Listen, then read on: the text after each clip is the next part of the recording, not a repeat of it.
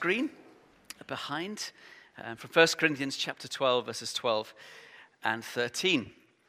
It's Paul writing to a church in Corinth, which is kind of southern Greece, and uh, it was one of his earlier letters. He says this Just as a body, though one, has many parts, but all its many parts form one body, so it is with Christ. For we were all baptized by one Spirit so as to form one body, whether Jews or Gentiles, slave or free, and we were all given the one Spirit to drink. Even so, the body is not made up of one part, but of many. We've gathered together and we're going to see shortly two uh, wonderful young people, Catherine and Hattie, be baptized. And they've not done it on a whim. They've not done it uh, because we've twisted their arms and told them, you've got to do it today. That it is their choice. That's true, isn't it? A resounding, Where's Catherine? We've not made you do it, have we? No, no, absolutely. It's been your choice. Baptism is really important. Yesterday, I had the joy of being at an induction service. what does that mean? It wasn't about being born. Uh, no one was induced in pregnancy that I was happening to be watching, just to make it clear. That would be weird. Uh, it was an induction uh, of, uh, of, a friend, a colleague, into uh, the ministry, the pastorate of a new church in um, Shirley, in Birmingham, a friend that we uh, trained with, that I trained with back at Spurgeon's. And as the induction promises were being made, as this new pastor was being in, installed, inducted into the, the pastor of the church, there were some promises made, some statements, and some promises in response. And I was really taken, knowing that today was happening, that in at least three of those statements, baptism was referenced. Do you remember your baptism and continue in the promise and the declaration that you made in your baptism? And of course, uh, Matt said yes. And the church at large was invited to respond and declare using the word baptism in their declaration of, of, of continued trust and faith of being called together by Jesus in the ministry of the local church. And I was like, that's brilliant unexpectedly, no, not unexpectedly, unsurprisingly, uh, as a Baptist church, you'd imagine that. But as I was thinking about today, it reminded me that, that, that baptism is, as I knew already, but it, was, it is such an important and central part of a believer's life.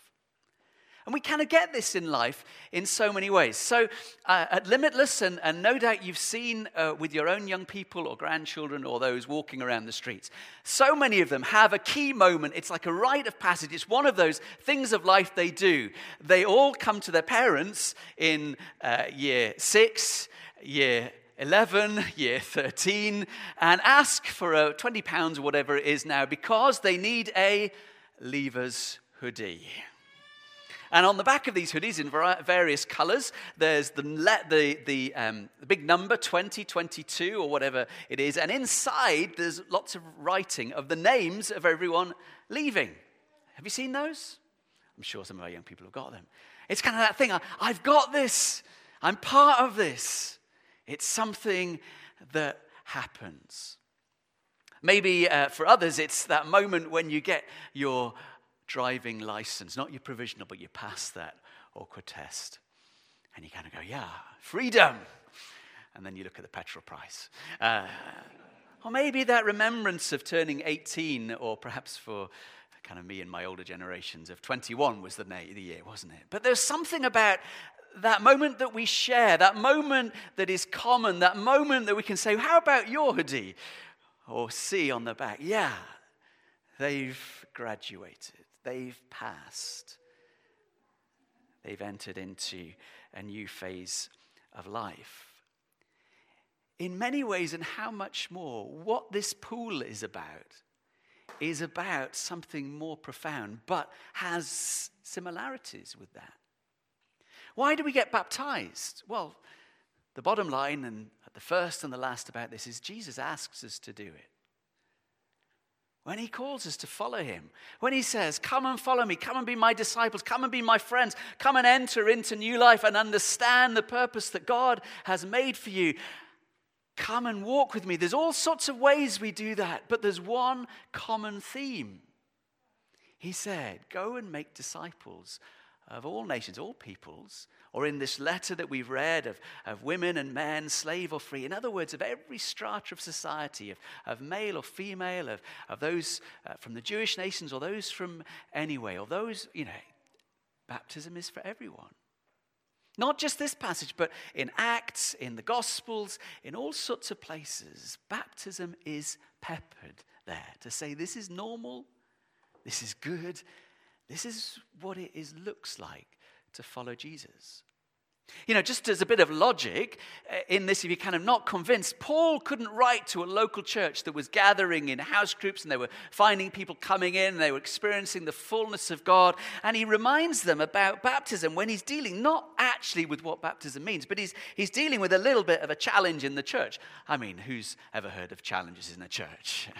Never happens, does it? Eh, but he kind of draws, he points back and says, Don't you remember that you were all baptized? In this context, in the Spirit. But in other contexts, he, he says in Romans 6, you know, that, that, that you, you don't go on sinning so that grace may abound. Don't you know and remember that you're all baptized and you're all in unity with Christ, baptized into his death and also into his resurrection? In other words, he's reminding them and, and calling them together to say, You're all part of one family. And the way through into that is through faith in Jesus and our faithful response in being baptized.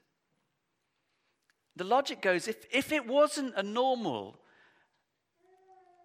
regular experience of all of the people, he couldn't draw on that argument because someone would say, Well, that's not me. I haven't been for whatever reason. But implicit and undergirding and in the life of the believer is this key moment of baptism. So Hattie and Catherine are being baptized because they recognized that Jesus called them by name to follow, and a key, central, essential part of that response is to be baptized. To say it in really simple language, I know you'll be surprised at me saying that. Uh, getting baptized is our faithful response and posture. In other words, they're saying, I've got it. I've got it. It's, it's something about my life now that I've trusted in Jesus, that I know that He's my Savior and Lord, that He was a real person of history, that He was someone who taught the most amazing things and showed what life looks like to live. I've got this, and that He's called me my name personally to come follow Him. I've got it. I know that he died upon that cross and was buried for three days and rose again. I've got it. I'm trusting this. But more than that, not only I've got it, I've got him. Because following Jesus is about faith. It's about knowing Jesus, of being his friend, part of his family we're told that the Spirit, the Holy Spirit, His Spirit, comes and lives in us, and we live in Him. The part of going in this water, of being fully submerged, plunged into, for a moment, only a moment, rest assured, you will be fully subsumed in the water. It kind of means all sorts of things, but one of those is saying you are now in Him. There's no little bit left hanging out. I'm totally in. I've got it. I've got him, and I'm in him. It says something wonderfully profound. At the start of a Christian journey, or at whatever point it happens that you kind of go, Yeah, I need to take this step of faith. I can't sit on the side, I can't put it on. They keep on going on about it. But actually, if you want to walk with the Lord Jesus, if you want to f- enter yet more into the, uh, faithful life, but you keep putting this off, there's a problem.